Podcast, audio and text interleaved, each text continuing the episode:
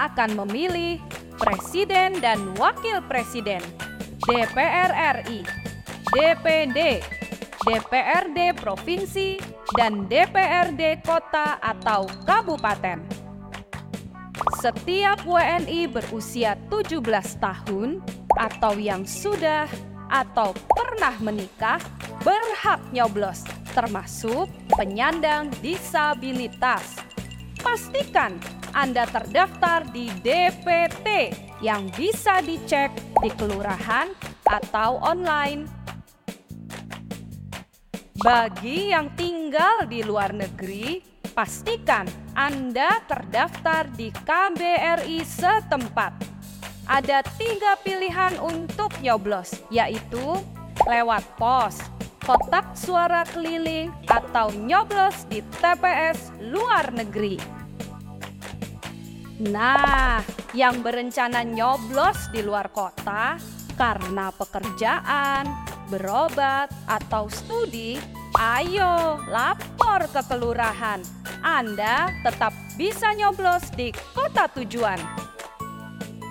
Pastikan Anda hadir di TPS dari pukul 7 pagi agar terhindar dari antrian panjang. Ingat, TPS ditutup pukul 1 siang. Pemilu itu asik, jadi mari dalam demokrasi asik kita jadi pemilih yang asik. Sip. Janganlah sia-siakan waktumu. Ingat, 14 Februari 2024 berbondong-bondong ke TPS dan tentukan pilihan Anda. Anda dan saya adalah anak-anak kandung yang sah dari Republik ini. Kita pemilik yang asik. Dan sebagai pemilik yang asik, mari kita nyoblos. Jangan lupa, ayo nyoblos. Jangan golput supaya Tuhan dimuliakan dan Tuhan berkarya di Indonesia. Terima kasih. Beda pilihan, gak masalah. Kita bikin pemilu 2024 pemilu yang asik. Yo ayo kita nyoblos satu suara berharga. Dipersembahkan oleh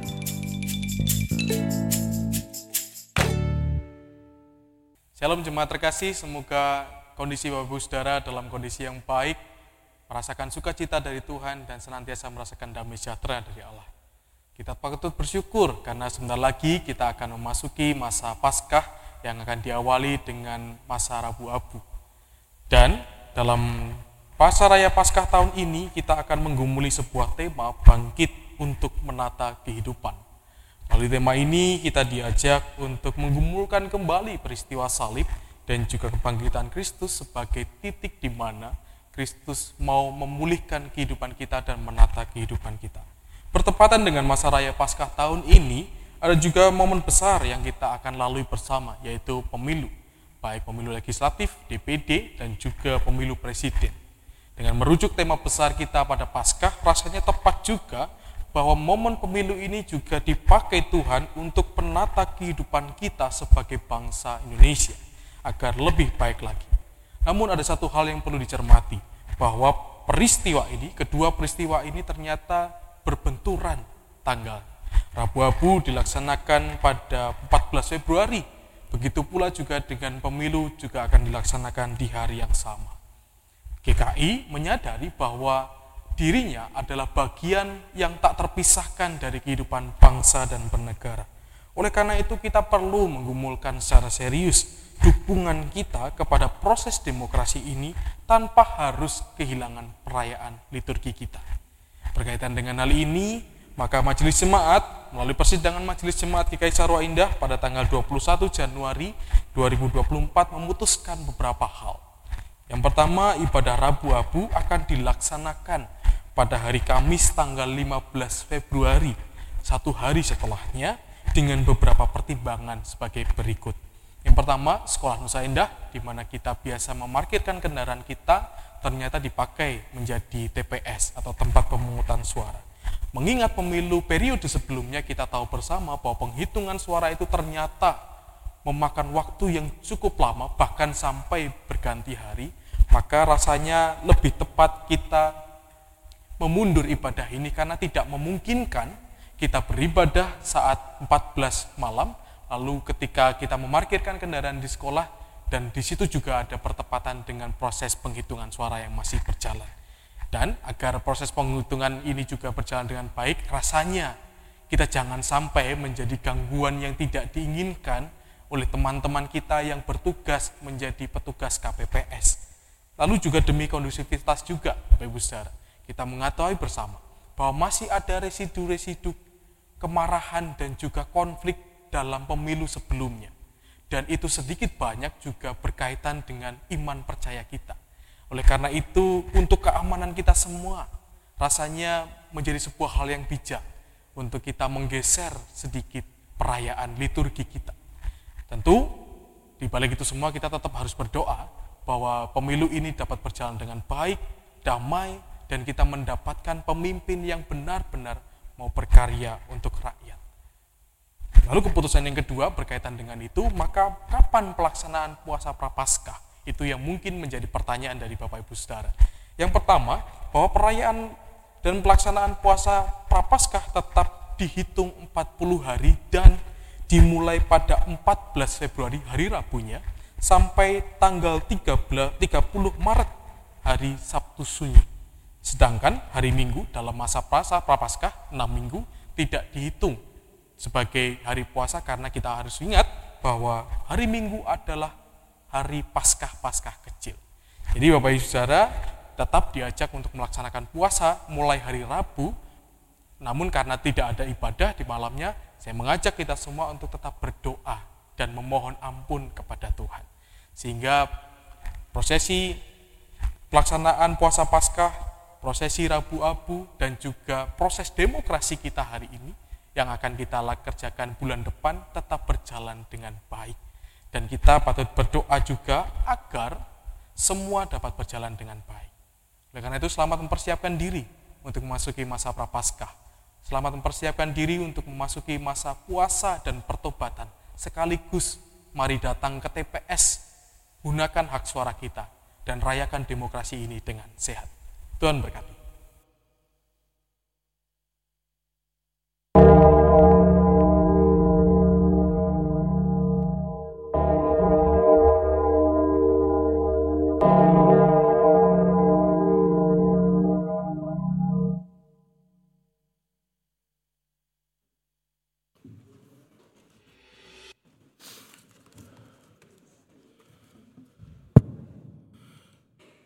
Jemaat yang dikasihi Tuhan Yesus Kristus, selamat pagi. Puji syukur kita panjatkan kehadirat Tuhan yang Maha Kuasa, karena begitu besar kasihnya kepada kita semua, sehingga kita boleh berkumpul dan beribadah kembali di tempat ini secara hybrid, dan juga live streaming melalui kanal YouTube GKI Sarwa Indah.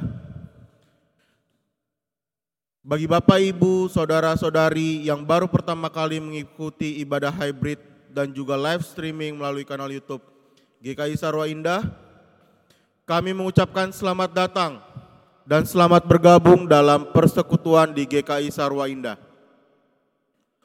Pokok-pokok warta untuk hari ini adalah sebagai berikut. Kebaktian umum minggu ibadah minggu kelima sesudah Epifani, hari ulang tahun ke-24 GKI Sarwa Indah dan peneguhan penatua pada pagi hari ini dilayani oleh Pendeta Christian Dewantara. Kebaktian remaja diadakan pada hari ini jam 8 pagi tema Allah membimbingku pembawa firman penatua nasib MC Pahutar majelis pendamping penatua Rudi Astron Siagian tempat ruang ibadah remaja Sekolah Nusa Indah Mohon perhatian jemaat. Kepenatuaan dan HUT GKI Sarwa Indah ke-24. Pengakhiran masa jabatan penatua tahun pelayanan 2018, 2021, 2021, 2024. Penetapan dan peneguhan penatua tahun pelayanan 2024 sampai 2027 dan hari ulang tahun GKI Sarwa Indah ke-24 dilaksanakan pada minggu pagi ini. Mengakhiri jabatan penatua masa pelayanan 2018 sampai 2021 dan 2021 sampai 2024 adalah sebagai berikut. Satu, Penatua Jojor Sri Rejeki Tobing, nomor induk anggota 080. Dua, Penatua Putu Ayu Wulandari, nomor induk anggota 033. Tiga, Penatua Dedi Rustam Simanjuntak, nomor induk anggota 345. Nama-nama calon penatua untuk masa pelayanan pertama 2024 sampai 2027 adalah satu Bapak Johannes Hutagalung nomor induk anggota 061 dua Saudara Christopher Maruli Tua Lubis nomor induk anggota 317 tiga Saudari Kristabel Fidelia Tionauli Panggabean nomor induk anggota 350. Perpanjangan masa jabatan penatua. Berdasarkan persidangan Majelis Jemaat tanggal 22 Oktober 2023 dan persidangan Majelis Jemaat khusus tanggal 10 November 2023, maka diambil keputusan bahwa masa pelayanan penatua Putu Ayu Wulandari akan diperpanjang hingga Januari 2025. Keputusan tersebut diambil dengan dasar sebagai berikut. Satu, Penatua Putu Ayu Wulandari masih menjadi anggota Badan Pekerja Majelis Klasis dan dua, belum ada calon penatua yang dapat mengisi kekosongan di bidang bendahara. Mohon perhatian dan dukungan jemaat. Bidang persekutuan dan keesaan. Pemahaman Alkitab online melalui Zoom virtual meeting akan diadakan pada hari Kamis tanggal 8 Februari 2024 jam 19.30 waktu Indonesia bagian Barat. Tema dari gelap terbitlah terang. Pembawa firman Pendeta Christian Dewantara, Majelis Pendamping, Penatua Nasib MC Pahutar, MC Ibu Francisca Tangke. Mohon perhatian dan partisipasi jemaat. Persekutuan doa pagi melalui Zoom virtual meeting akan diadakan pada hari Sabtu 10 Februari 2024 pukul 6 pagi waktu Indonesia bagian Barat. Pembawa firman Penatua Rosmina Daily. Majelis pendamping Penatua Tri Surya Maharani Pasar Ibu, Piket Penatua Kristabel Panggabean, dan Penatua Sahala Lumban Raja. Mohon perhatian dan jemaat diundang berpartisipasi. Bidang kesaksian dan pelayanan. Pelayanan di di PWK Hana akan diadakan pada hari Kamis tanggal 8 Februari 2024 pukul 10 waktu Indonesia bagian Barat. Tempat ruang ibadah PWK Hana Kedaung Ciputat. Pembawa firman Penatua Sahala Lumban Raja Majelis Pendamping Penatua Rosmina Daily, MC Ibu Elizabeth Bati, Piket Komisi Diakonia. Mohon perhatian dan Tuhan memberkati pelayanan jemaat kita. Komisi Usia Lanjut. Pemahaman Alkitab akan diadakan pada hari Jumat 8 Februari 2024. Waktu pukul 10 sampai dengan pukul 11 pembawa firman Pendeta Berghauser Benget Tambunan. Tema Kasih Allah menentramkan. Majelis pendamping Penatua Rosmina Daily, MC Ibu Melina Manurung, tempat di gedung sekretariat. Mohon perhatian dan jemaat diundang berpartisipasi. Persiapan guru sekolah minggu melalui Zoom virtual meeting akan diadakan pada hari Jumat tanggal 9 Februari 2024 dilayani oleh Pendeta Christian Dewantara waktu pukul 19.30 waktu Indonesia bagian Barat. Mohon perhatian dan partisipasi seluruh guru sekolah minggu. Pelantikan Badan Pelayanan Masa Pelayanan 2024 sampai 2026. Pelantikan Badan Pelayan GKI Sarwa Indah untuk masa pelayanan 2024 sampai 2026 akan diadakan pada Minggu tanggal 11 Februari 2024 pukul 8. Mohon perhatian dan dukungan jemaat. Demikian pokok-pokok warta untuk hari ini. Untuk lebih lengkapnya, jemaat dapat membaca di warta jemaat dalam bentuk file PDF. Segenap majelis jemaat GKI Sarwa Indah mengucapkan selamat beribadah. Tuhan memberkati.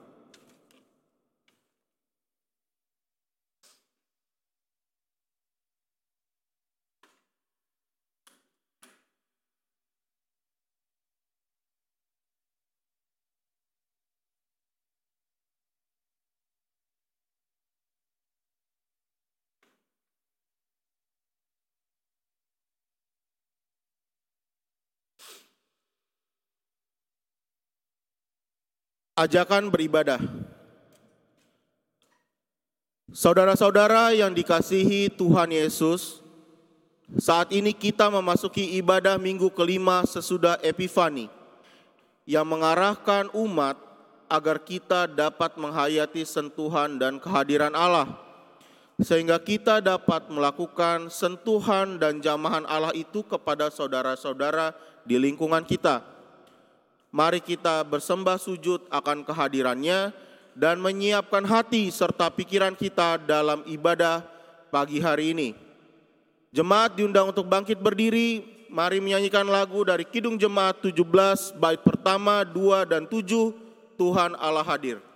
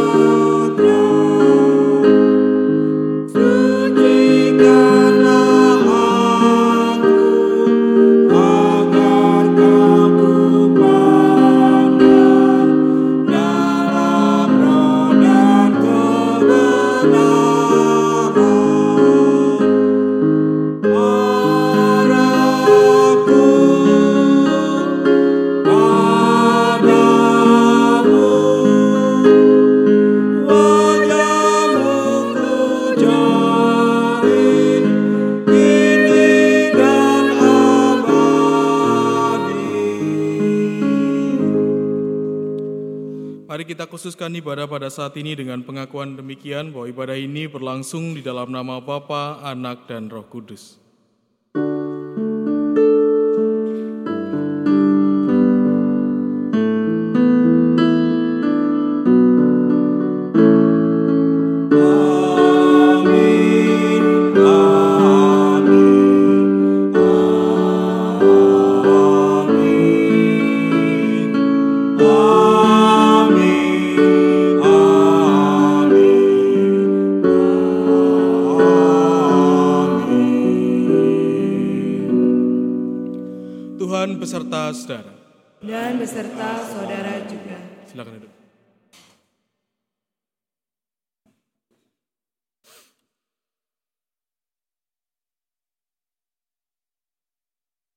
Kehadiran kita di antara saudara-saudara bertetangga dapat dirasakan apabila kita menyapa, mengenal, bahkan bergaul dalam kehidupan sehari-hari.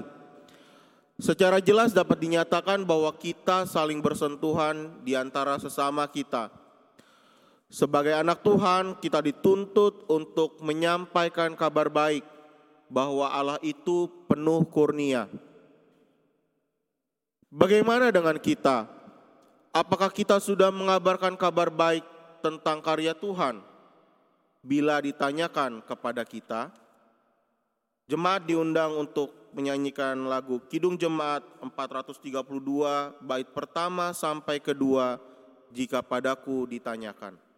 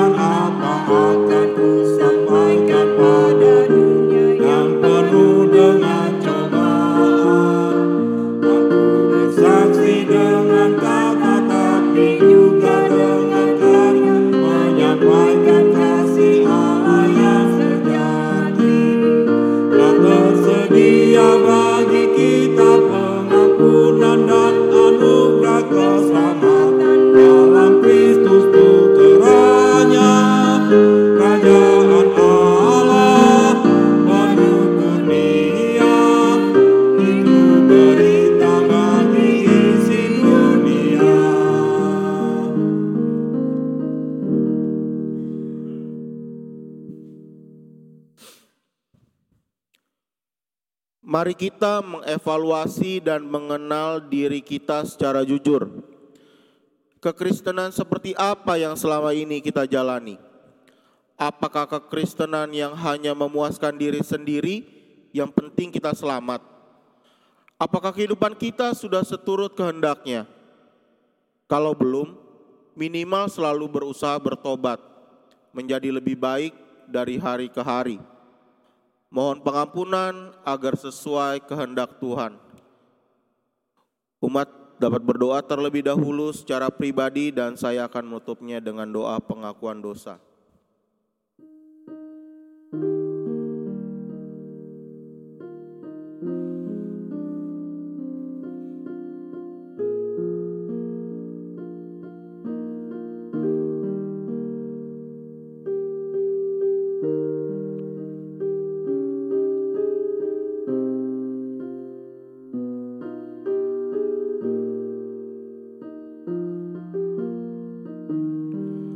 Bapa dalam surga, selamat pagi. Pada ibadah pagi ini Bapa, kami mengaku akan segala kekurangan dan kelemahan kami dalam kami menjalani hidup kami dan menjalani kekristenan yang kami miliki. Bapa dalam surga kami minta ampun apabila kami hanya memuaskan diri kami sendiri. Kami tidak hanya mementingkan keselamatan kami sendiri dan kami tidak hidup seturut dengan kehendak-Mu. Kiranya Bapa Engkau mengampuni kami dan kami boleh menjadi lebih baik dari hari ke hari. Di dalam namamu Bapa, kami mengaku akan segala dosa dan kelemahan kami. Kami minta ampun untuk dosa yang kami perbuat. Dalam namamu kami telah berdoa. Amin. Kita menyanyikan lagu dari NKB 210 Bait pertama, 3 dan 5 Kuutus kau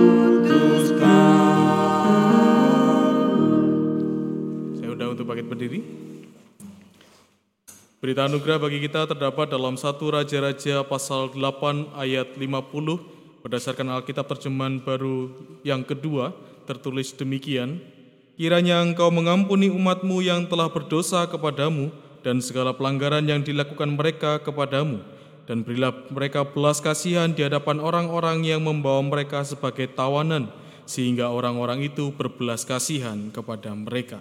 Demikianlah berita anugerah dari Tuhan.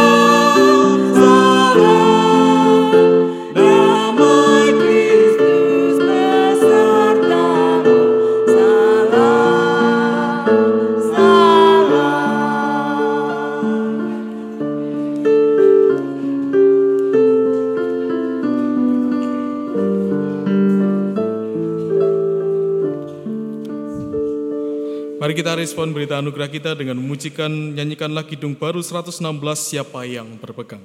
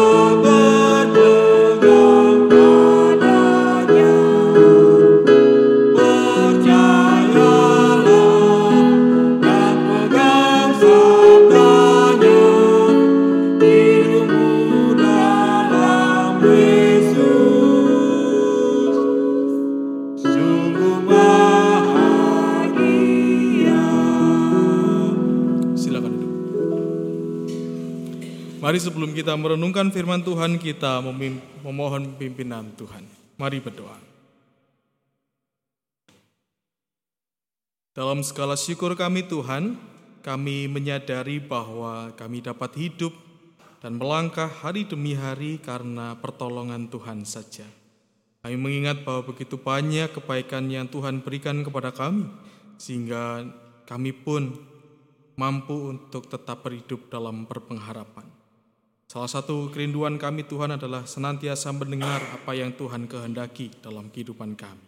Dan bila sebentar kami mau belajar firman Tuhan, Tuhan kiranya membimbing kami agar firman yang diberitakan dapat kami pahami dengan baik dan terlebih juga dapat kami nyatakan dalam kehidupan kami hari lepas hari.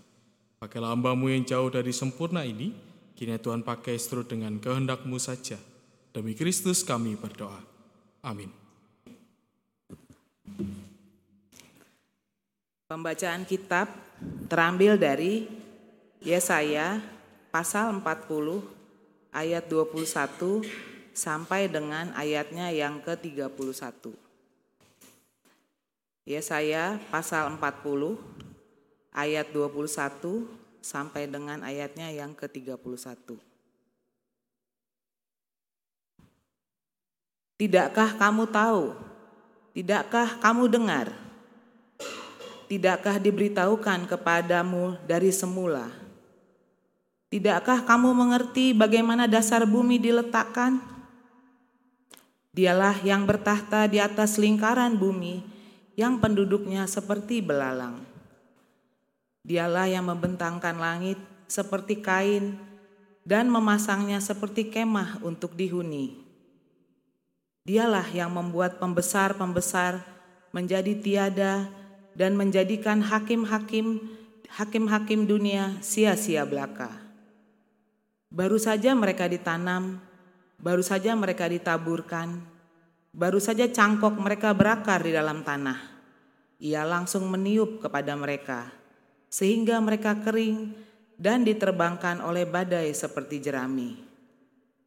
Dengan siapa hendak kamu samakan aku? Seakan-akan aku setara dengannya. Firman yang Maha Kudus.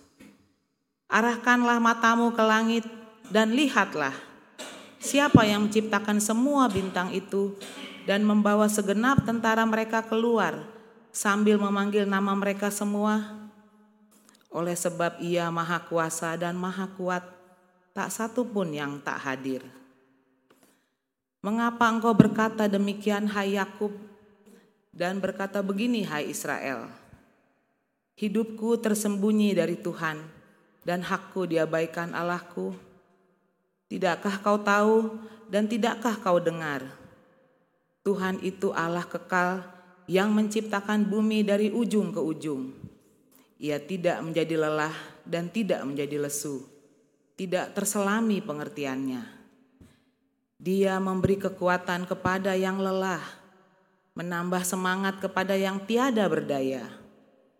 Orang-orang muda menjadi letih lesu, taruna-taruna jatuh tersandung. Tetapi orang yang menanti-nantikan Tuhan mendapat kekuatan baru. Mereka seumpama raja wali yang terbang dengan kekuatan sayapnya. Mereka berlari dan tidak menjadi lesu. Mereka berjalan dan tidak menjadi lelah.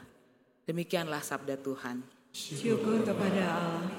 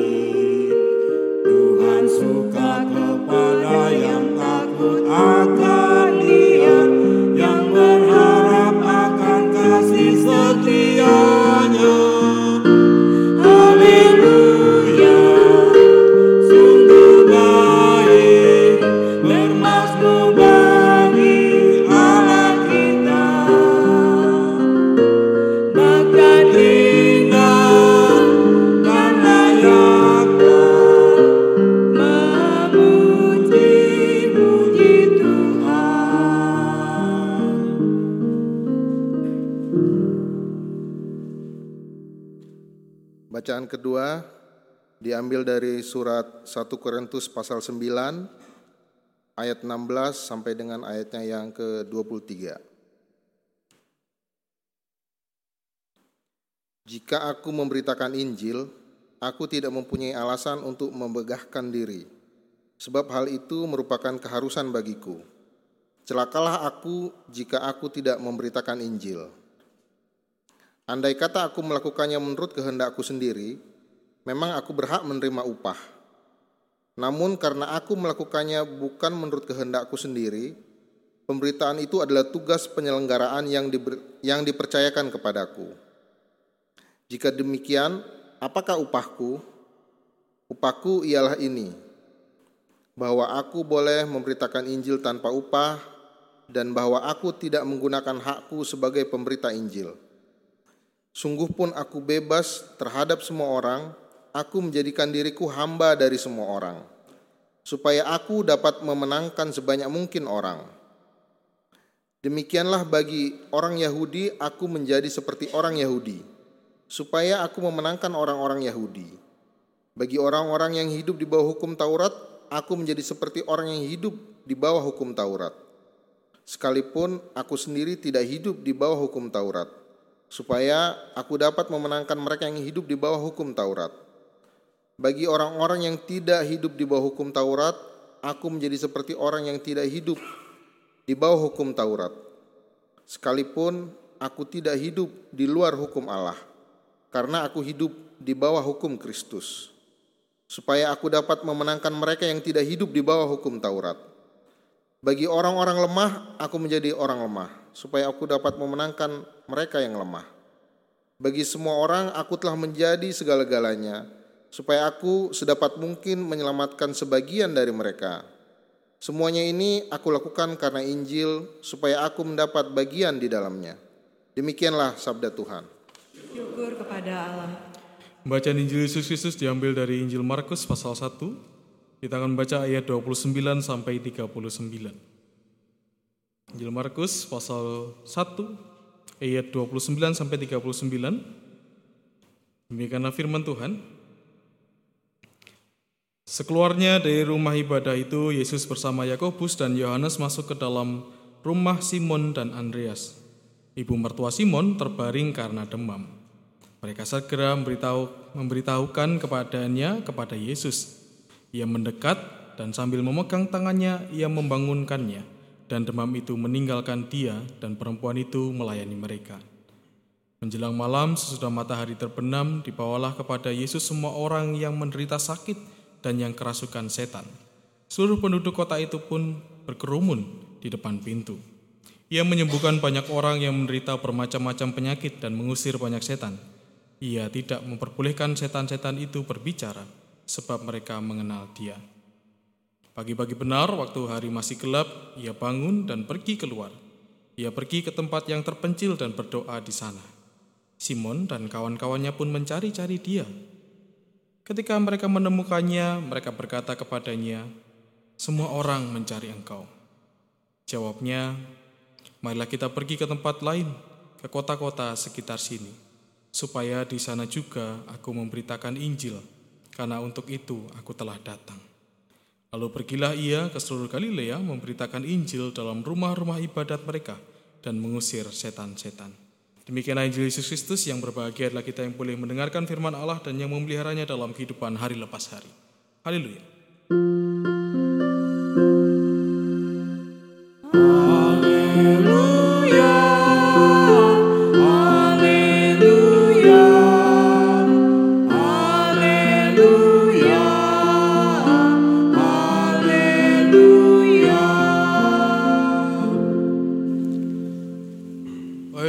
Siapa yang nggak mau jalan keluar atas pergumulannya?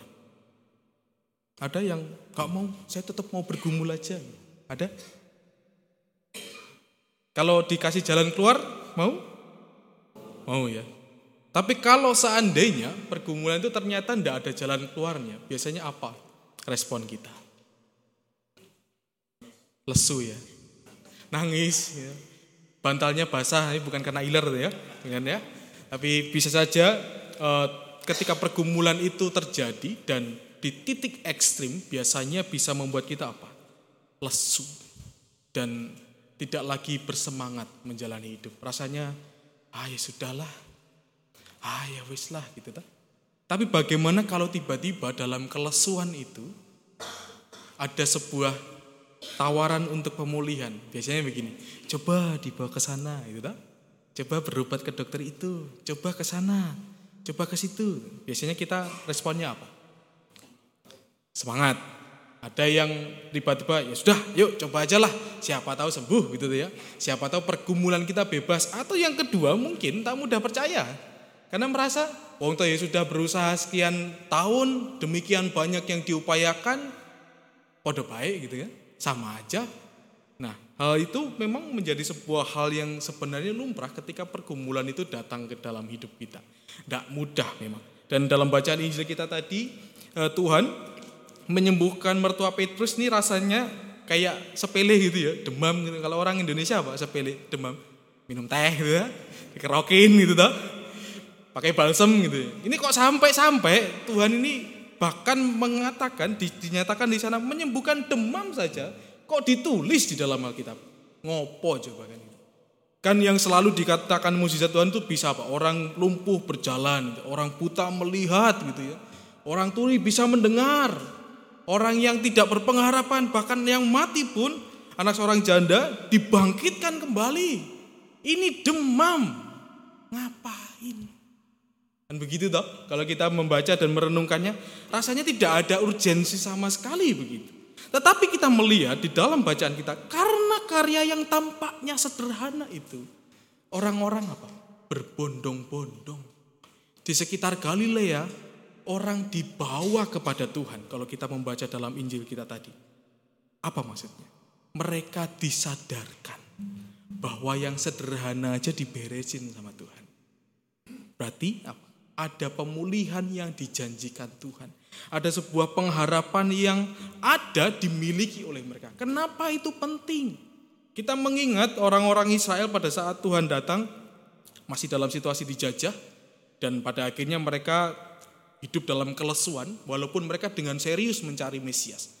Mereka benar-benar hidupnya itu ya sudahlah namanya dijajah ya begini begini aja. Tapi ketika Tuhan menyadarkan mereka dengan memberikan kesembuhan bahkan melalui sakit yang sederhana mereka disadarkan disentakkan betul. Awas, masih ada pengharapan. Gak bisa kamu hidup kayak gitu. Dan itulah yang menjadi satu hal yang penting yang saya temukan ketika mempersiapkan ini bahwa pemulihan yang dirasakan oleh orang lain itu bisa apa? bisa membuat kita hidup dalam pengharapan. Pengulihan yang dirasakan oleh orang lain yang kita tahu nih misal orang itu bergumul, punya pergumulan yang banyak, tapi ketika mereka tough gitu ya, mereka benar-benar berjuang dan kita melihat penyertaan Tuhan, kita tersentuh enggak Ibu? Pasti kan gini, luar biasa ya si A, luar biasa ya si B, luar biasa ya keluarga ini. Mereka menggumuli itu menghadapi pergumulan yang tampaknya nggak ada ujungnya, tapi mampu tetap berdiri. Nah, Tuhan bisa berbicara kan melalui hal seperti itu. Dan inilah yang dikatakan dalam Injil kita. Tuhan hanya berkarya dalam tanda kutip secara sederhana, tetapi itu menyadarkan orang-orang yang hidupnya lesu. Sebab apa? Mereka selalu berpikiran bahwa Mesias yang datang nantinya itu hanya berbicara tentang politik. Mesias yang membebaskan mereka dari Romawi. Tapi ternyata Tuhan menyentuh mereka melalui hal yang paling mendasar yang mereka butuhkan yaitu apa? Sembuh dan pulih. Tuhan datang bukan melalui sesuatu yang mereka angan-angankan, yang muluk-muluk, yang sesuatu yang pengenku begini nanti Mesias. Ternyata Tuhan enggak, butuhmu tuh ini loh. Ting gitu. Selesai. Dan itu menjadi sebuah pemulihan yang dirasakan oleh mereka luar biasa. Dan dari Paulus kita dapat belajar bahwa ternyata mendapatkan dorongan sentuhan itu juga bisa dari apa? Pengalaman pribadi. Nah ini yang lebih dalam lagi.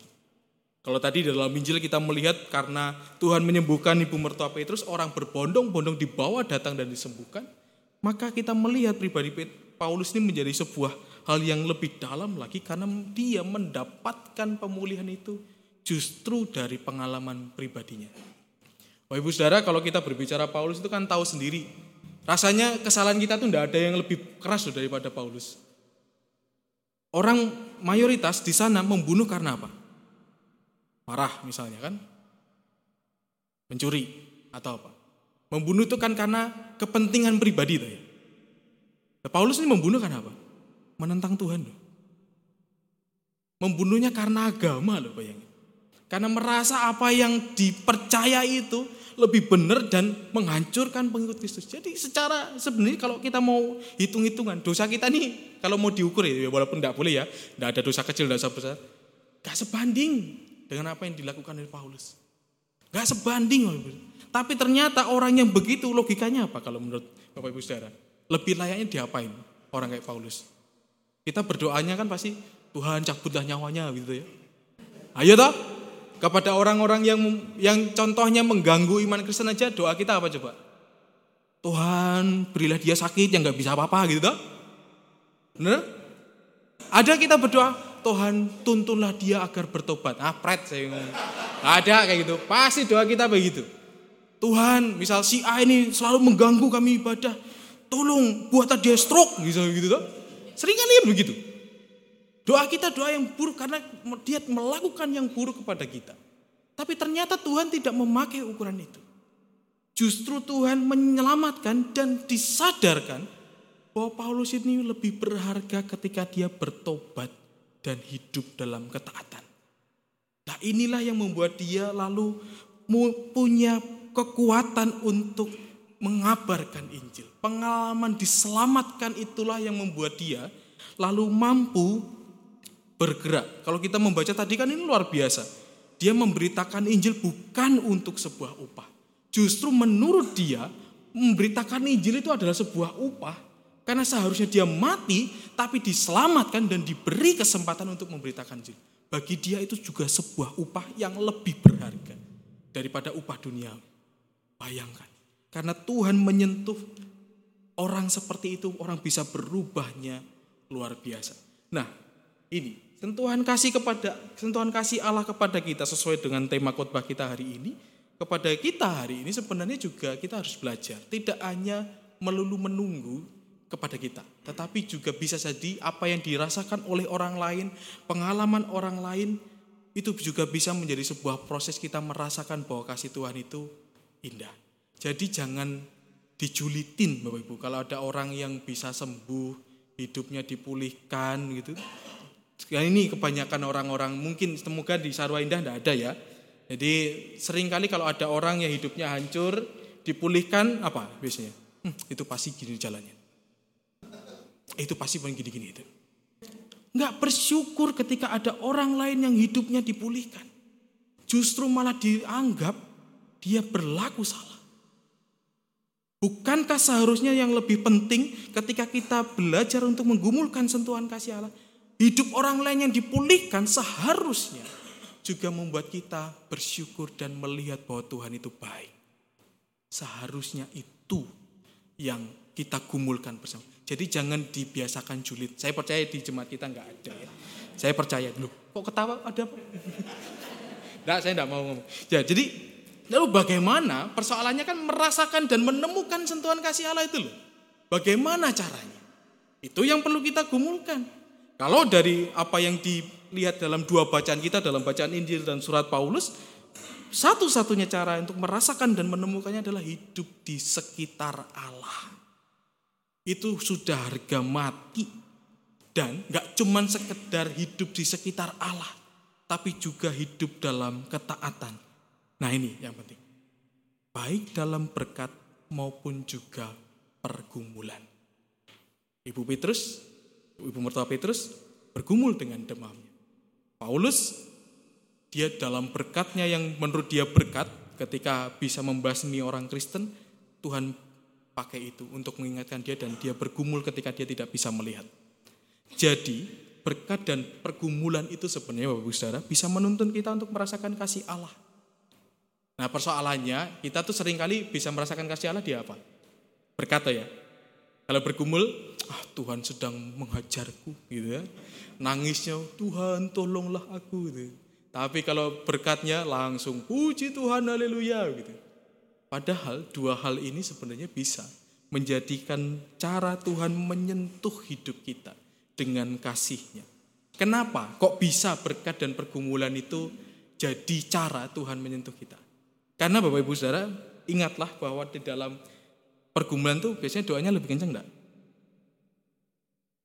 Kalau lagi bergumul doanya lebih kencang enggak Bapak Ibu? Puasa doa ya, doa puasa ya. Tapi kalau sudah berkatnya eh, pergumulannya selesai, puasa berdoa kan itu lah. Di situlah poinnya.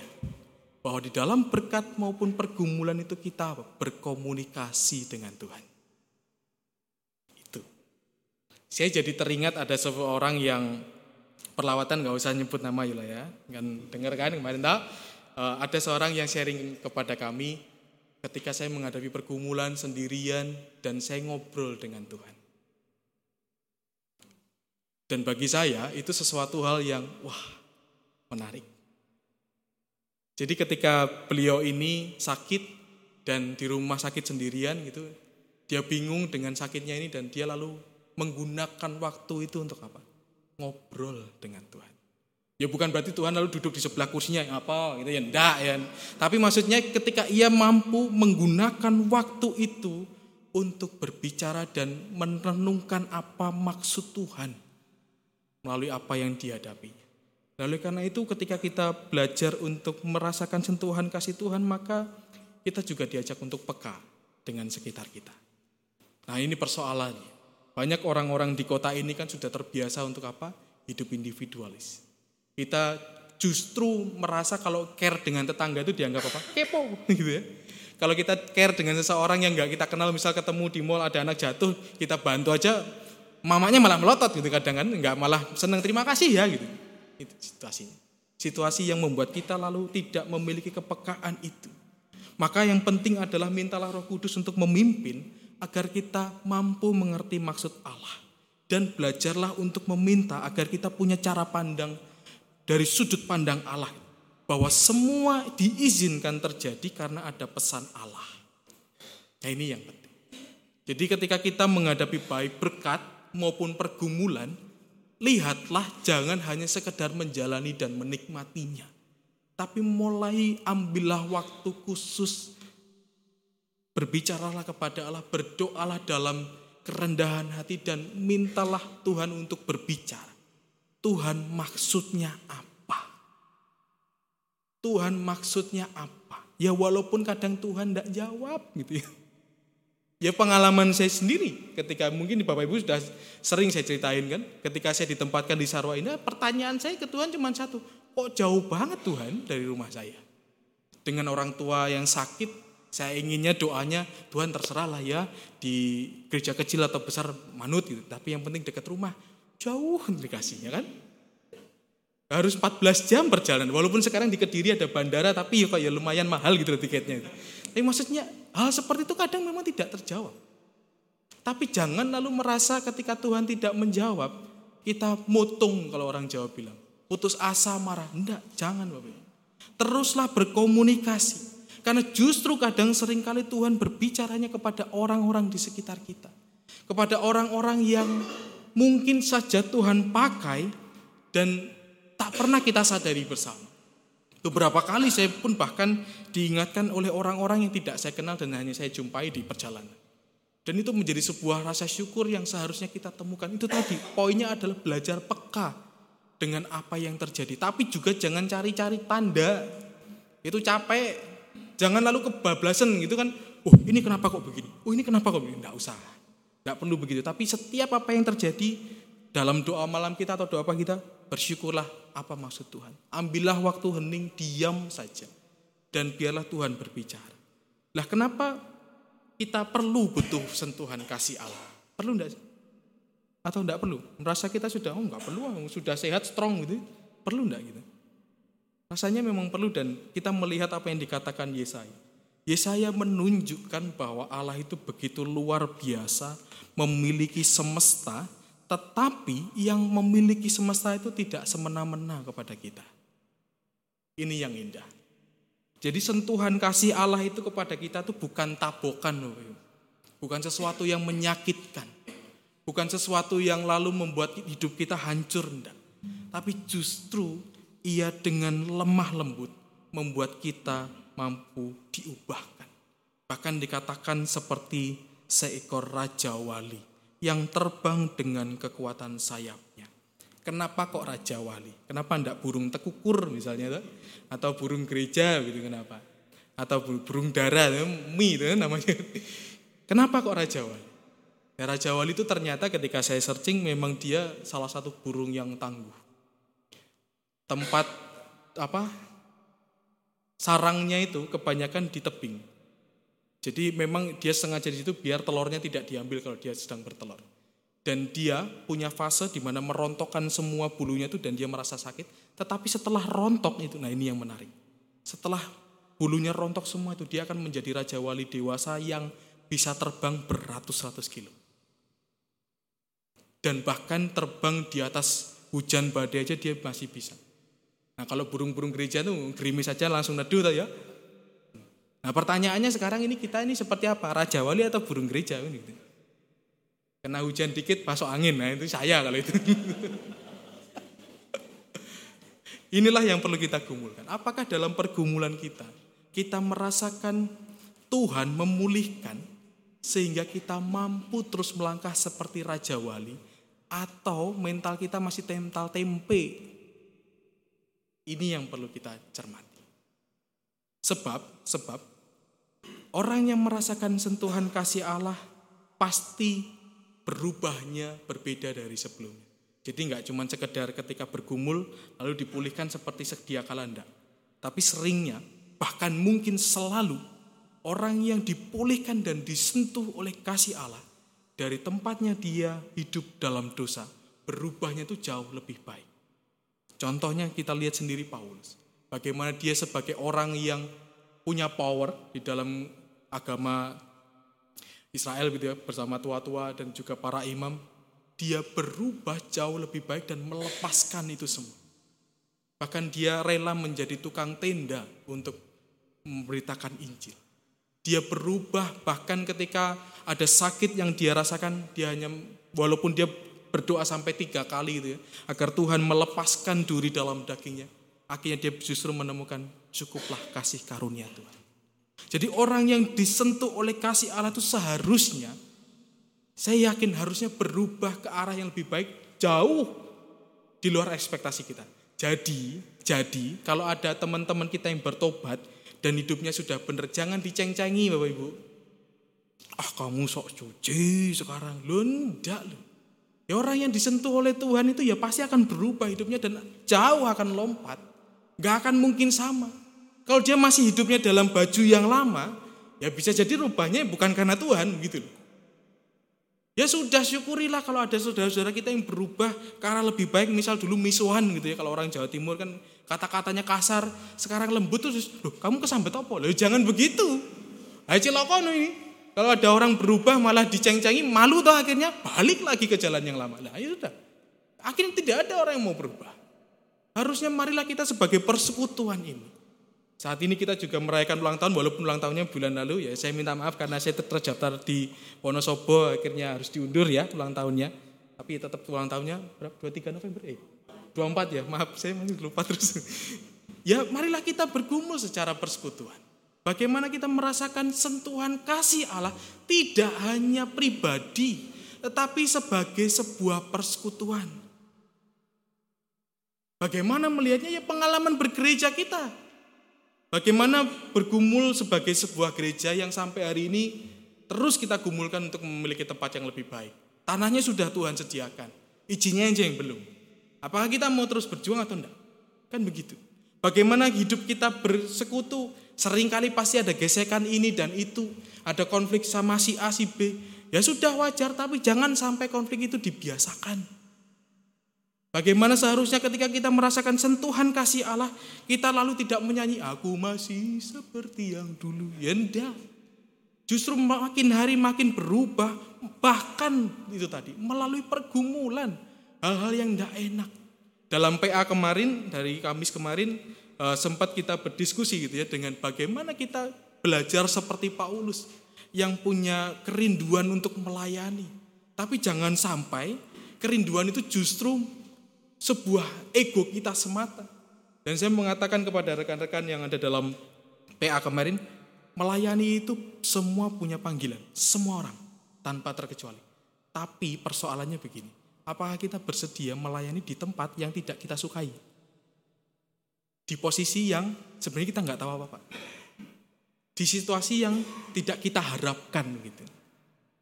Bapak Ibu saya itu nggak pernah punya ekspektasi loh pelayanan di Sarwa Indah itu. Tangerang Selatan tuh kayak apa tuh ya saya tahunya ya Serpong doang karena dulu pernah praktek di sana. Dulu bagi saya itu dari Serpong ke sini tuh jauh banget. Ketika saya ditunjukin oleh salah satu penatua Serpong, di sini kosong mas kalau mau gitu. Itu rasanya jauh banget. Tapi ternyata lambat laun saya menikmati. Dan menjadi rumah bagi saya. Jadi proses itulah bahwa panggilan semua orang ya punya. Tapi apakah kita bersedia mengerjakan sesuatu yang tidak sesuai dengan ekspektasi kita? Itu yang penting. Jadi penatua bertiga yang baru, terutama yang berdua ini yang baru-baru ini ya. Jadi jangan merasa dijorokin ya. Jadi jangan merasa dijorokin, ambillah ini sebagai sebuah pengalaman dan sentuhan kasih Allah. Kepada saudara. Jadi melalui momen kita ulang tahun hari ini juga marilah kita hadapi bersama pergumulan gereja kita.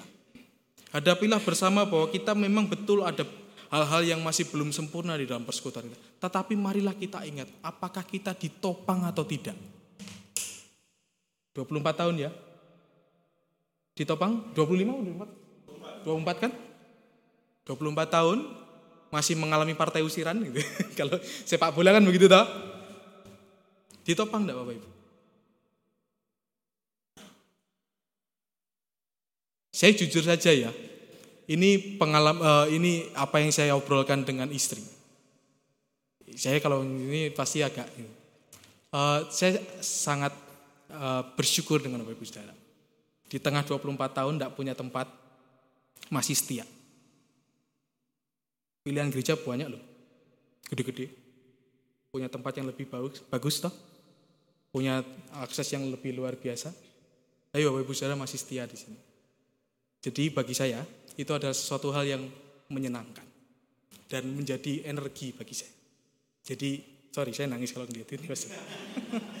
Jadi uh, mari kerjakan terus pelayanan ini. Bahwa ada hal yang berat ya di depan sana. Bahwa apakah ada saya tidak bisa menjanjikan kita punya tempat yang baik dan karena saya bukan siapa-siapa tapi mari bersama terus kumpulkan agar sentuhan kasih Tuhan itu benar-benar nyata kepada kita. Tuhan berkati.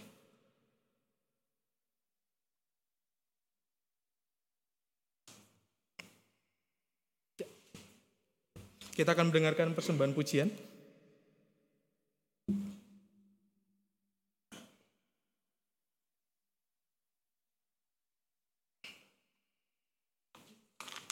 Hmm.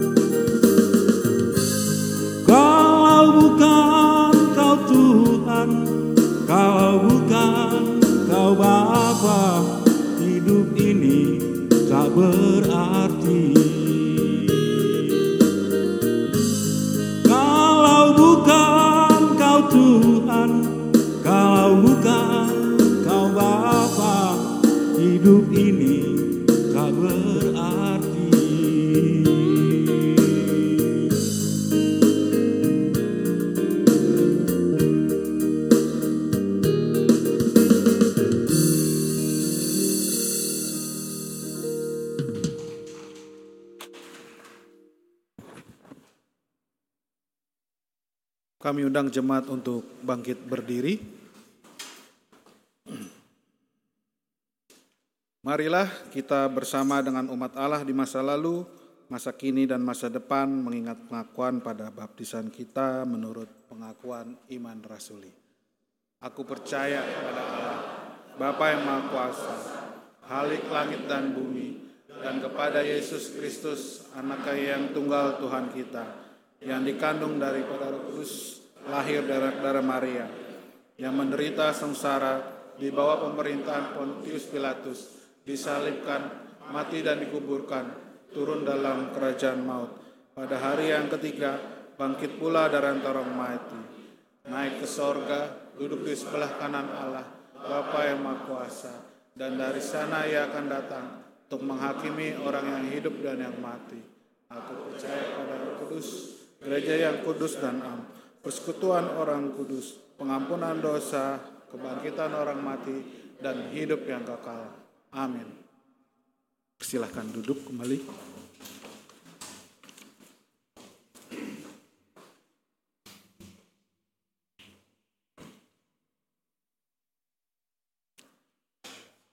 Selamat pagi Bapak Ibu sekalian. Pada pagi ini ada tiga majelis gereja GKI Sarwa Indah yang mengakhiri masa jabatannya untuk periode 2021-2024 dan tiga orang juga yang akan diteguhkan.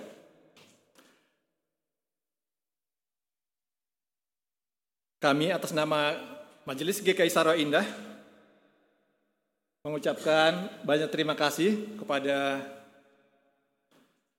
Penatua Jojor Sri Rejeki Tobing, kemudian Penatua Dedi Rustam Simajutak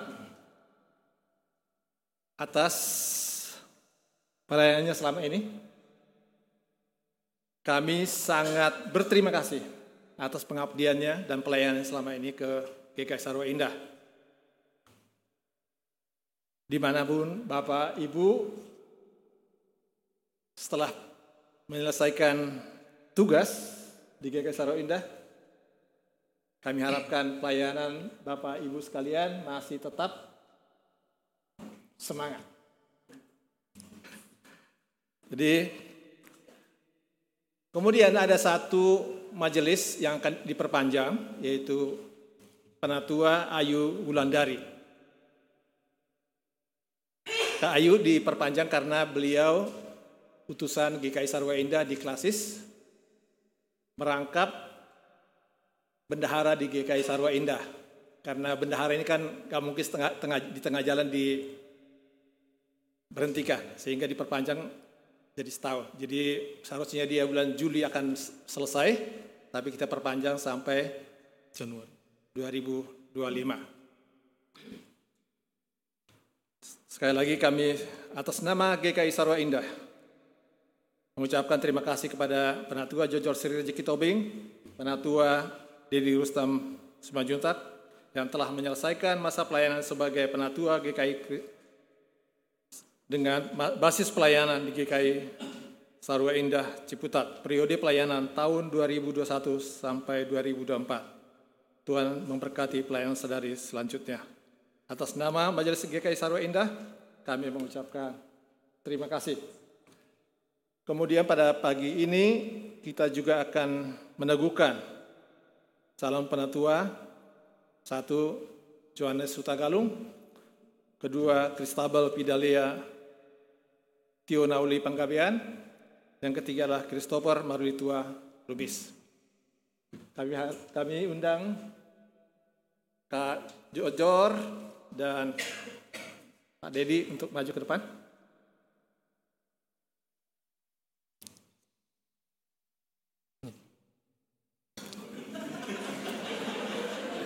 Wong hadap aja bingung loh.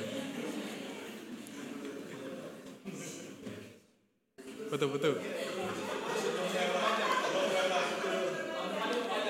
Atau perpanjang lagi?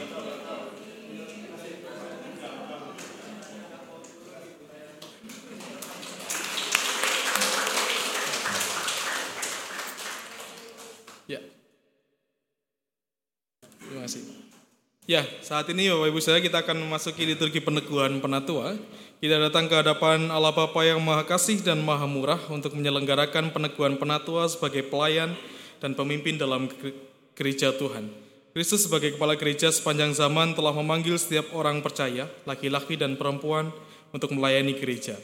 Roh Kudus menolong semua orang memahami dan menghayati panggilan mereka melaksanakan misi gereja dengan mewujudkan persekutuan serta melaksanakan kesaksian dan pelayanan. Dalam konteks masyarakat, bangsa, dan negara di mana gereja berada, agar terwujud keesaan gereja dan kesejahteraan umat manusia, yaitu keadilan, perdamaian, dan keutuhan ciptaan. GKI berada dalam suatu tradisi di mana Allah memanggil dan memberdayakan para pendeta dan penatua untuk memimpin gereja dalam perjalanan menjalankan misinya di tengah dunia, sebagai peran serta gereja dalam misi Allah. Sebab itulah kita telah bersama-sama menjalani proses dan pergumulan sehingga pada hari ini kita dapat melaksanakan peneguhan penatua. Para penatua yang dipanggil untuk membangun tubuh Kristus, mereka membangun jemaat dalam iman, pengharapan, dan kasih. Mereka mendorong dan memimpin jemaat melaksanakan misi gereja sebagai peran serta dalam perwujudan misi Allah. Mereka melayani dengan membangun kehidupan spiritual jemaat, menjaga pengajaran gereja dengan ajaran yang sehat, dan melaksanakan perkunjungan pastoral kepada anggota untuk berbagi suka dan duka, menghibur yang susah, mengeluarkan yang lemah, membalut yang terluka, mencari yang terhilang dan tersesat, serta menolong yang sakit dan yang menghadapi kematian. Mereka menjadi teladan dalam iman, berjuang untuk perdamaian, keadilan, dan keutuhan ciptaan, berjuang untuk keesaan gereja dan keesaan umat manusia, serta berjuang menantikan pengenapan kerajaan Allah. Mari kita berdoa. Kami sungguh mengucap syukur Tuhan karena Tuhan boleh mendorong saudara-saudara kami ini dan mereka dapat merespon panggilan Tuhan untuk mengambil tugas pelayanan di gerejamu. Tuhan, bila sebentar kami akan meneguhkan saudara-saudara kami ini, Tuhan pimpin agar ini boleh berjalan dengan baik dan terlebih roh kudus ada dalam kehidupan kami, terlebih kepada ketiga saudara kami ini. Sehingga ketika mereka akan mulai pelayanan sebagai penatua di GKI Sarwa Indah, mereka pun boleh terus dipimpin oleh roh kudus dan mereka mengerjakan semua pelayanan dalam sukacita. Inilah doa syukur kami. Demi Kristus kami berdoa. Amin. Saya mengundang umat untuk bangkit berdiri. Sebagai hamba Tuhan Yesus Kristus, perkenankanlah saya bertanya, apakah jemaat siap mendukung para calon untuk diteguhkan sebagai penatua? Silakan duduk. Cuman itu aja, nggak usah banyak-banyak ya. Yang penting ya siap kami mendukung, gitu ya. Ya kita akan memujikan Kidung Jemaat 363 sebagai persiapan sebelum kita mendengarkan para calon menyatakan kesediaan mereka. Bagi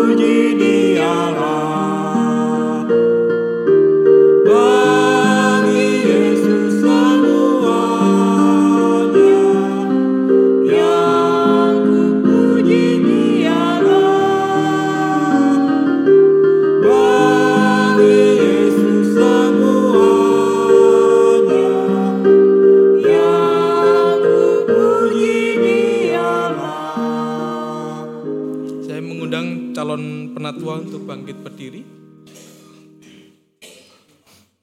Saudara-saudara calon penatua, sekarang saya ingin mengajukan beberapa pertanyaan kepada saudara-saudara.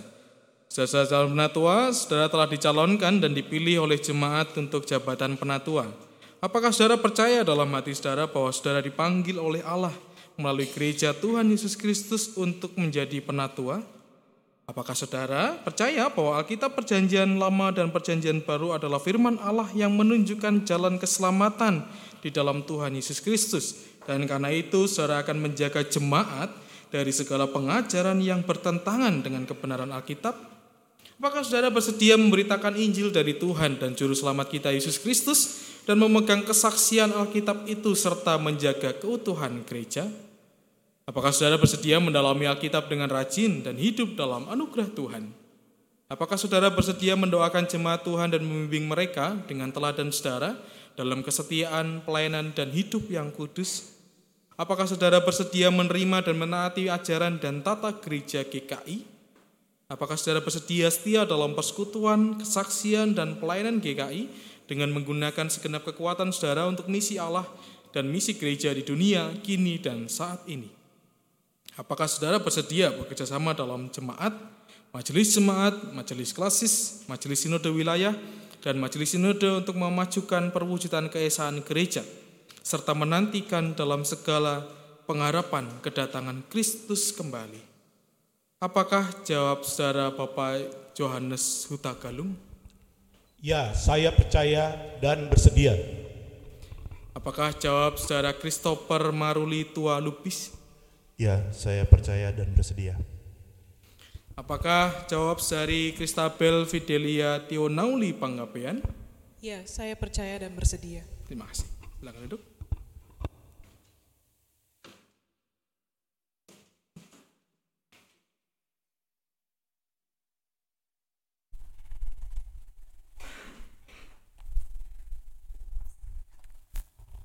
Saat ini akan dilayankan peneguhan untuk calon penatua.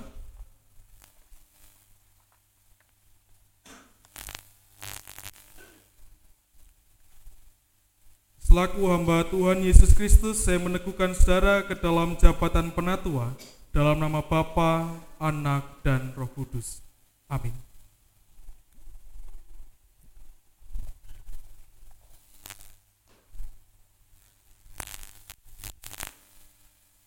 Selaku hamba Tuhan Yesus Kristus, saya meneguhkan saudara ke dalam jabatan penatua dalam nama Bapa, Anak, dan Roh Kudus. Amin.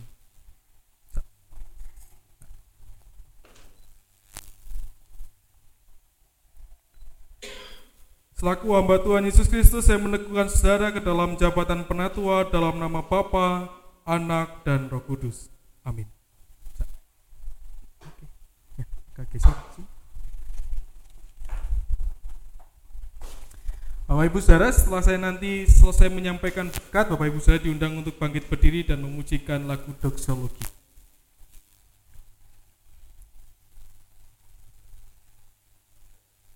Allah yang Maha Kasih dan Maha Kuasa, Bapa Tuhan Yesus Kristus kiranya melengkapi saudara dengan kuasa Roh Kudus dalam menggembalakan jemaat Tuhan yang telah ditebus oleh darah dan nyawa Kristus, dan Allah yang Maha Murah dan penuh anugerah memenuhi saudara dengan karunia dan kuasa untuk melayankan firman, pengembalaan dan pembangunan gereja. Amin.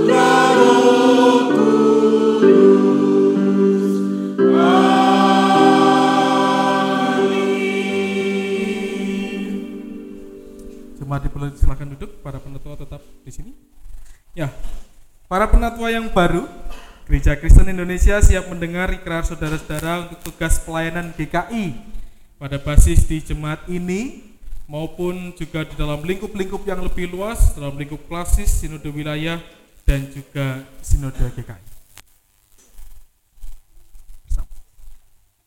Dalam nama Bapa, Anak, dan Roh Kudus, saya menyatakan dengan segenap hati saya, segenap jiwa saya, segenap kekuatan saya, dan segenap akal budi saya, bahwa segala kesediaan saya melayani Kristus dan gerejanya di tengah dunia yang, butuh penyelamatan Kristus.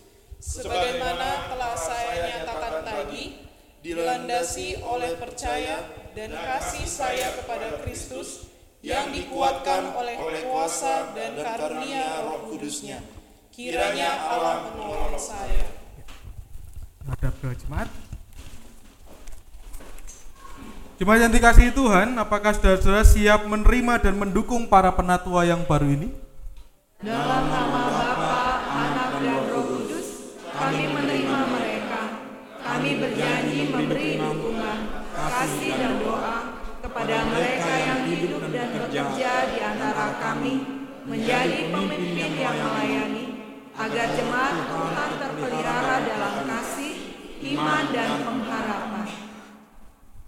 Silakan duduk.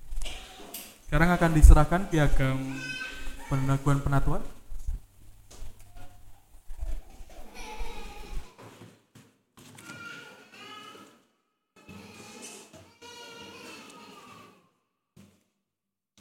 Piagam Pen- Peneguhan Penatua nomor 001 garing MJ GKI SI garing P garing 2 garing 2024, Majelis Sinode Ge- Gereja Kristen Indonesia Sarwa Indah menyatakan bahwa satu,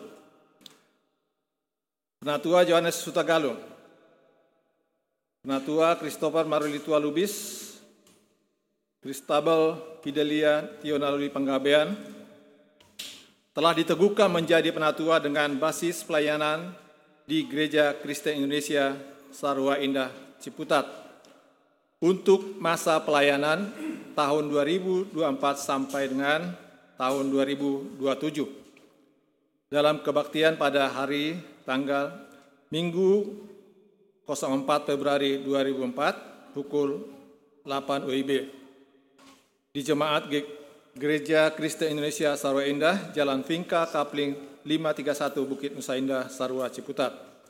Dilayani oleh Pendeta Christian Dewantara. Atas nama Majelis Sinode GKI, Majelis Jemaat GKI Sarwa Indah. Tanda tangani oleh Ketua, Sekretaris, dan Pendeta.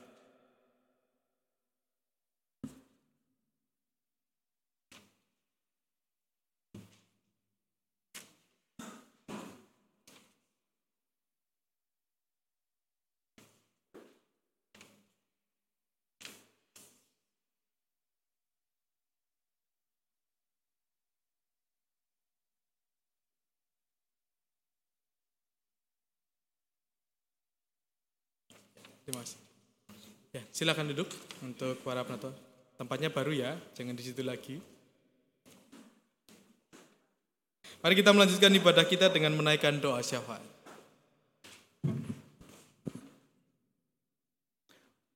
Mari kita bersatu dalam doa. Terpujilah Allah Bapa, Allah Anak, Allah Roh Kudus. Terpujilah Tritunggal yang Esa. Kami sungguh berterima kasih dan bersyukur oleh karena karya Tuhan yang sangat luar biasa. 24 tahun kami bisa menikmati karya Tuhan di tempat ini. Melalui gereja ini kami bisa bersama-sama melayani. Melalui gereja ini kami bersama bertumbuh dalam iman pengenalan akan Tuhan. Melalui tempat ini kami juga diajarkan Tuhan untuk menantikan jawaban Tuhan yang pasti dan juga akan senantiasa menguatkan iman kami kepada Tuhan. Kami juga berterima kasih untuk hari ini atas penungguhan majelis baru. Kami bersyukur untuk hari ini ibadah yang bisa berjalan di dalam perkenanan Tuhan. Kami juga bersyukur hari ini bisa datang ke tempat ini untuk memuji nama Tuhan. Saat ini di dalam pergumulan kami, kami meminta pertolongan Tuhan dalam rangka mendirikan sebuah gedung untuk kami bisa beribadah, memuji Tuhan. Kami sudah memiliki tanah ya Tuhan, dan saat ini kami masih senantiasa setia menantikan izin untuk membangun. Oleh karena itu, di dalam nama Kristus Yesus Tuhan, Allah kami yang hidup, kami yakin dan percaya bahwa dalam setiap pergumulan yang kami hadapi saat ini, Tuhan akan menjawab tepat pada waktunya. Dan dikala di saat penantian ini masih menjadi bagian untuk kami, biarlah kami senantiasa juga tetap setia dan mau menantikan apa yang Tuhan berikan kepada kami. Terpujilah namamu Tuhan Yesus Kristus dan kami juga terus berdoa untuk setiap pribadi yang senantiasa berjuang di dalam mendapatkan izin kiranya terus Tuhan menopang menolong setiap tim yang bekerja. Dan kami juga berharap pertolongan kasih Tuhan melembutkan setiap hati para pemangku pimpinan jabatan yang memberikan izin. Tuhan lembutkan hati mereka supaya izin bisa kami dapatkan di dalam nama Tuhan Yesus kami yakin dan percaya atas setiap pengharapan yang tidak akan berakhir dan kami juga yakin dan percaya bahwa setiap pengharapan yang kami imani dalam Kristus akan Tuhan jawab tepat pada waktunya. Inilah doa yang kami naikkan kepadamu di dalam nama Kristus Yesus Tuhan kami berdoa. Kami menaikkan syafaat kami juga Tuhan untuk saudara-saudara kami yang dalam minggu ini berulang tahun. Kami berdoa untuk Bapak Tony Madika Saleh Tonio, Ibu Lina Siagian, Bapak Mangisara Tambunan, Ibu Linda Siagian, Saudara Elizabeth Sagala, Bapak Ade Surya Raditya, Ibu Gloria Anastasia Febrianti, dan Bapak Ardi Lubis. Kami menyerahkan saudara kami yang dalam minggu ini berulang tahun, Tuhan kiranya memberkati kehidupan mereka, Setelah dalam segala hal yang mereka hadapi hari demi hari, berkati pekerjaan, usaha, ataupun segala aktivitas yang mereka miliki. Senantiasa kami mohon Tuhan juga memberikan sukacita kepada saudara kami, sehingga ketika mereka dapat merasakan pertambahan usia mereka, mereka juga merasakan sentuhan kasih Tuhan. Tak lupa juga kami juga mendoakan untuk saudara kami yang masih dalam kelemahan tubuh. Kami berdoa untuk Ibu Memi Palon, Ibu Hana Panjaitan, Ibu Yulia Kristianti, Bapak RC Siagian, Bapak Rudi Pasaribu, Ibu Sri Herawati Utasoid, Ibu Irna Kurniarini Syadari, Bapak Rafles Simamora, Ibu Ruslina Limbong Sagala, Bapak Hotman Tua Hutapea, Oma Sarajaya Sumadi, Oma Wilma Patiwael, Bapak Bramadi Krisasta, Ibu Purnama Panjaitan, Saudari Lasro Krisnauli Lubis, Ibu Kadek Wiryanti, Bapak Christian Utagalung, Ibu Nika Elizabeth Buki, Bapak Wahyu Dayat, Ibu Yana Triani, Ibu Maria Magdalena, Ibu Tambunan, dan juga Bapak Oscar Simamora. Kami menyerahkan saudara kami ini, baik yang tercatat dalam warta maupun yang belum tercatat di dalam warta, Tuhan kiranya melawat saudara kami yang masih dalam kelemahan tubuh. Berkati segala upaya bersama dengan tim dokter dan juga keluarga, biarlah itu semua menjadi perpanjangan tangan Tuhan untuk pemulihan saudara kami. Kami juga menyerahkan seluruh segenap jemaat dan simpatisan GKI Sarwa Indah dalam segala hal yang kami lakukan hari demi hari Tuhan. Baik pekerjaan, bisnis kami, pendidikan kami, atau bahkan ketika kami sudah memasuki masa pensiun, Tuhan kiranya memberkati itu semua agar kami dalam menjalaninya boleh terus mengucap syukur kepada Allah. Dan biarlah dalam segala hal yang kami lakukan, kami boleh terus juga memuliakan nama Tuhan. Dan kami mengingat bahwa Tuhan begitu baik bagi kami, yang senantiasa mengasihi kami. Tak lupa kami juga berdoa untuk bangsa dan negara kami, biarlah Tuhan membimbing ketika situasi dan bangsa negara kami belum sepenuhnya stabil, ada guncangan ekonomi yang membuat akhir-akhir ini ada banyak saudara kami yang mulai kesulitan untuk bertahan hidup dan juga untuk mengupayakan kehidupan yang layak. Tuhan kiranya mencukupkan segala kebutuhan saudara kami. Dan juga berkatilah para pemimpin kami yang akan mengambil kebijakan dan mengambil kebijakan. Tuhan kiranya memberkati agar setiap kebijakan yang diambil bukan hanya menguntungkan mereka saja, tetapi mereka dapat belajar bahwa tanggung jawab yang besar yang mereka miliki juga tidak hanya untuk masyarakat Indonesia, tapi juga demi memuliakan nama Tuhan. Dan ajalah kami untuk juga menyadari bahwa kami punya tanggung jawab bersama untuk membuat kota kami setidaknya untuk lebih baik lagi dengan kehadiran kami. Ajalah kami Tuhan untuk memberikan teladan bahwa ketika kami mengerjakan segala sesuatu bersama dengan masyarakat, kami juga melakukan kebenaran dan itu semua dilandasi karena kami ingin memuliakan Tuhan saja. Kami juga berdoa untuk proses pemilu yang berjalan, Tuhan kiranya terus menjaga agar situasi tetap kondusif dan kami dapat dengan bijak memilih siapa-siapa yang bisa kami pilih nanti di tanggal 14. Dan biarlah melalui pesta demokrasi ini kami juga mendapatkan pemimpin-pemimpin baru yang benar-benar bekerja untuk rakyat dan terlebih lagi mereka melakukan itu semua karena merasakan kasih Tuhan yang sudah hadir terlebih dahulu di dalam kehidupan mereka. Inilah syukur dan permohonan kami Tuhan yang kami alaskan dalam nama Tuhan Yesus Kristus, Tuhan yang telah mengajarkan kami berdoa demikian.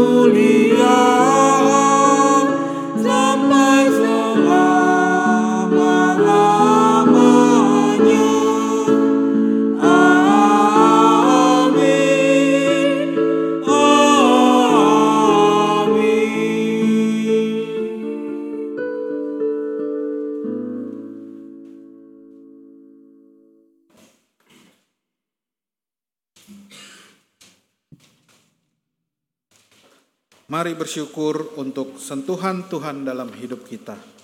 Berkat dan kasihnya yang diberikan dengan cara memberikan persembahan kepada Allah dan mengingat firman-Nya yang terdapat dalam Mazmur 30 ayatnya yang kelima.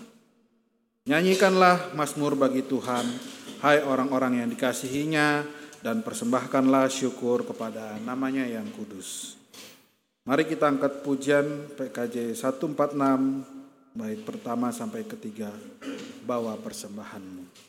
Bawa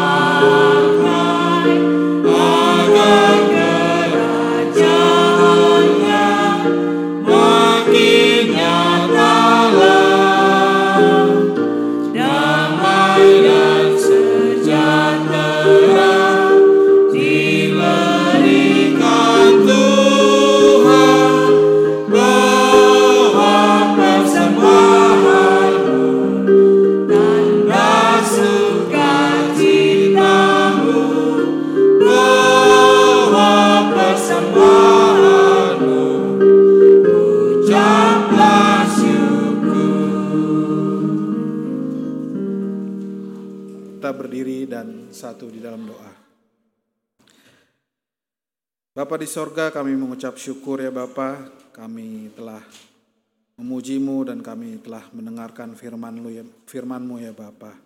Biarlah sentuhan kasih-Mu yang boleh kami dengar pada pagi ini uh, memampukan kami untuk kami dapat mengubah hidup kami ya Bapa.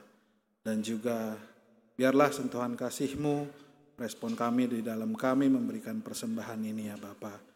Kiranya juga Engkau memberkati tangan-tangan yang memberi dan juga Engkau memberkati tangan-tangan yang mengelolanya ya Bapa.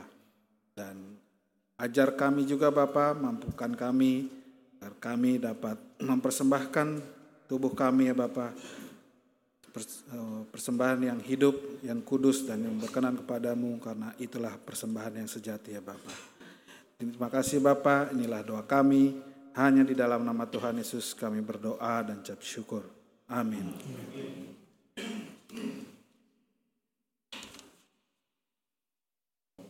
Kita akan mengakhiri ibadah kita dengan memujikan NKB 212, Sungguh Inginkah Engkau Lakukan.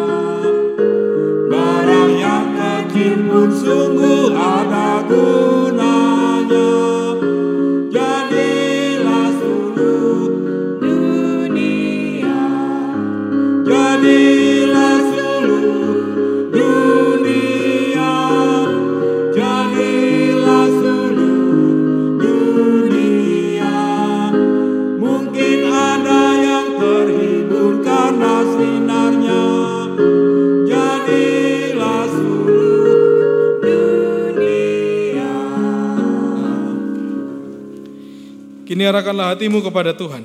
Kami mengarahkan hati kepada Tuhan. Jadilah saksi Kristus dengan menghadirkan sentuhan kasih Allah kepada sesama. Syukur kepada Allah, Terpujilah Tuhan. kini dan selamanya. Dan kini terimalah berkat dari Tuhan. Tuhan berkati engkau dan melindungi engkau. Tuhan menari engkau dengan wajahnya dan memberi engkau kasih karunia. Tuhan menghadapkan wajahnya kepadamu dan memberi engkau damai sejahtera.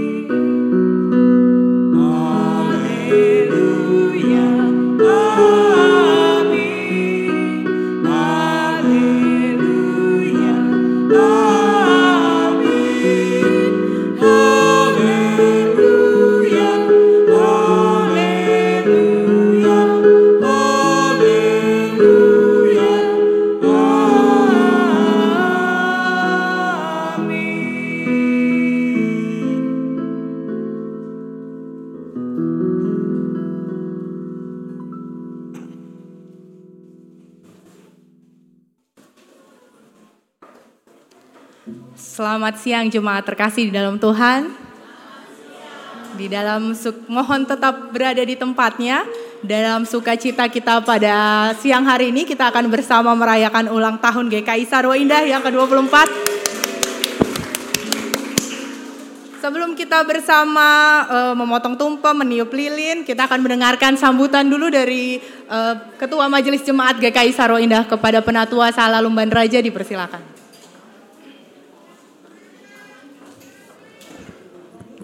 Salam. Puji dan syukur kita panjatkan kepada Tuhan Yang Maha Kuasa karena begitu besar kasihnya kepada jemaat GKI Sarwa Indah. Sampai saat ini kita diberikan umur panjang, umur 24 tahun. Kalau di umur manusia sudah dewasa. Berbagai macam gelombang kehidupan di jemaat ini kita telah lalui. Mulai kita dari Bajem di Pondok Pucung, hingga kita bergereja di sekolahan. Tahun 2018 kita mencoba membangun sekretariat ini menjadi ruang ibadah. Kita bersyukur kepada Tuhan. Ternyata ada berkat yang melimpah yang kita terima. Pada 2019 terjadi COVID. Jadi kita sangat bersyukur kepada Tuhan. Karena di sana kita ternyata ya begitu besar kasih Tuhan kepada kita. Di mana kita dapat melalui gelombang ini dengan baik. Masa COVID tersebut adalah masa yang sangat memprihatinkan. Untung kami punya tim yang muda-muda, yang ahli dalam teknologi informasi. Sehingga kita membuat dapat membuat ibadah mula-mula pakai YouTube. Nggak lama kemudian kita bisa live streaming dari sekretariat ini. Coba kita bayangkan jika kita di sekolahan, mungkin ibadah kita akan stagnan. Tapi kita bersyukur kepada Allah diberikan sekretariat ini menjadi ruang ibadah kita. Jadi kepada Bapak Ibu sekalian jemaat GK Saro Indah, mari kita puji Tuhan atas kebaikannya kepada jemaat GK Saro Indah. Mari kita lalui hari-hari kita dengan bersyukur. Sekali lagi kami mengucapkan terima kasih kepada seluruh jemaat atas dukungan kepada gereja kita. Terpujilah nama Tuhan. Terima kasih.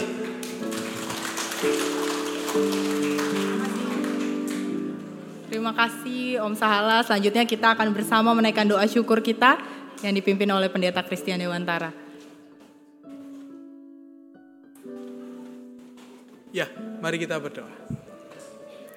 Sungguh sebuah sukacita besar bagi kami Tuhan ketika Tuhan boleh terus menggandeng tangan kami dan menjadi sobat yang setia dalam mengarungi dunia ini. Tak terasa 24 tahun gereja GKI Saro Indah sudah didewasakan. Bahkan kalau menilik kami sebelum menjadi gereja dewasa, sudah lebih dari 30 tahun kami berproses. Kami bersyukur untuk penyertaan-Mu, di mana ada setiap pribadi yang Tuhan kirim untuk tetap setia, menopang, dan juga menjadi bagian yang tak terpisahkan dari gereja ini. Kami bersyukur untuk segala persekutuan yang sudah terjadi di dalam segala dinamika, pergumulan, berkat, pasang surut kehidupan kami. GKI Sarwa Indah benar-benar mewarnai kehidupan iman kami. Biarlah Tuhan pakai terus kami sebagai persekutuan. Biarlah kami tetap dapat memuliakan nama Tuhan mengasihi sesama kami, dan terlebih juga menjadi berkat bagi sekitar kami. Kami juga terus berdoa untuk segala pergumulan kami sebagai gereja. Biarlah Tuhan sendiri yang menopang dan menolong kami. Kami orang-orang yang lemah dan penuh keterbatasan. Tanpa Tuhan rasanya kami tidak mungkin untuk melalui ini semua. Biarlah topangan tanganmu Tuhan yang boleh terus membawa kami ke arah yang lebih baik dan membuat kami terus berpengharapan dan berani untuk melangkah di tengah situasi yang mungkin saja menurut ukuran manusia tidak tertebak dan penuh dengan lika-liku. Kami mau merayakan dan mengucap syukur secara sederhana ulang tahun kami. Biarlah ini boleh menjadi pengingat bagi kami bahwa kami ada karena kasih-Mu dan kami mampu berdiri mewartakan Injil karena pertolongan-Mu saja. Demi Kristus kami berdoa. Amin. Terima kasih Mas Kris. Baik, siapa yang mau tiup lilin? Weh, kita akan bersama tiup lilin dan motong tumpeng. Untuk perwakilannya kami mohon kesediaan Om Amir, Bapak Amir Tambunan untuk menerima nanti potongan tumpeng yang pertama Om, mewakili jemaat mula-mula katanya. Selanjutnya perwakilan dari jemaat dengan nomor induk paling baru ada Pak Kanu Hia. Nanti akan menerima potongan tumpeng dan perwakilan dari anak sekolah minggu Iren. Oh, anak-anak kak, anak sekolah minggu. Iren, boleh nanti terima tumpengnya ya. Sebelum tiup lilin kita mau bersama berdiri kita nyanyi panjang umurnya. Panjang umurnya, sehat badannya, kuat imannya di dalam Tuhan.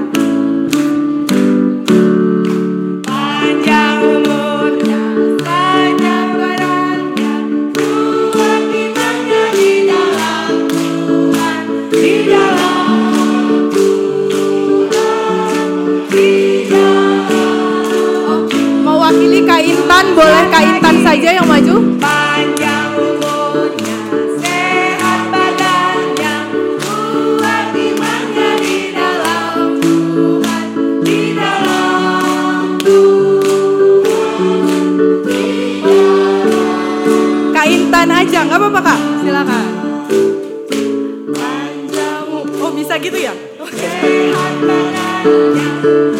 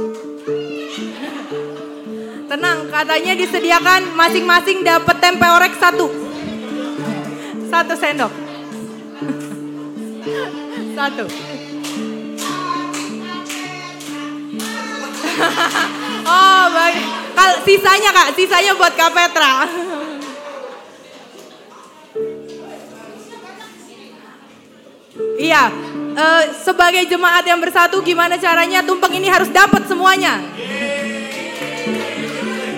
Sesendok, sesendok. sebutir, sebutir. Iya, untuk jemaat kita akan dalam kebersamaan sama-sama menikmati roti yang sudah tersedia di bawah.